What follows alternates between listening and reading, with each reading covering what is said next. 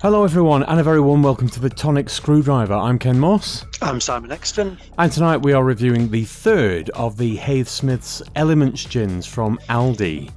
Tonight is number 3, the Air Edition. What does the Infobollocks tell us? The Infobollocks for Air tells us, imagine walking along a beach with a stiff sea breeze. Dull seaweed and sea blackthorn give this gin a refreshing, almost savoury flavour. So that's a little bit flowery in terms of Infobollocks for this series, but it can only be an improvement on the previous one. Anything. Oh, yeah. It's got a nice... That smells a bit hand lotiony. It smells lovely. It's got a sort of... It's almost got a sort of sweet saltiness to it. Oh, now, the nicest of the three by far, for my money. I would go with that, yes. Number 1 was Earth, and that was okay, but nothing special. Number 2 was Water, which wasn't gin at all.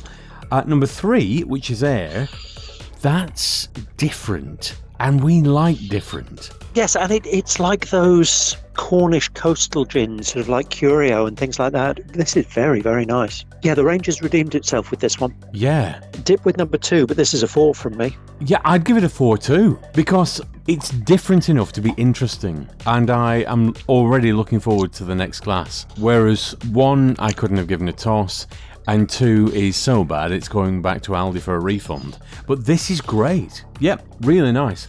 Yeah, I'm a big fan of this. Should we try and describe the taste? Because I can't get a handle on it, I just like it. It does have those bittery seaside flavours. It's not as smooth as Mermaid, but it's got the same sort of salty samphire tang to it. Yeah, salty. It's not a Mermaid, it's not a Curio, but it's a reasonably priced gin along those same lines. There's ever such a slight sharpness to it when you taste it, but there's not a bitter aftertaste. It's just different. I think of all the gins we've had, this is the one that I can't describe.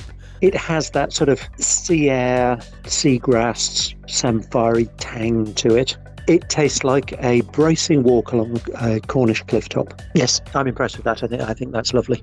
As I say, the range has redeemed itself with that.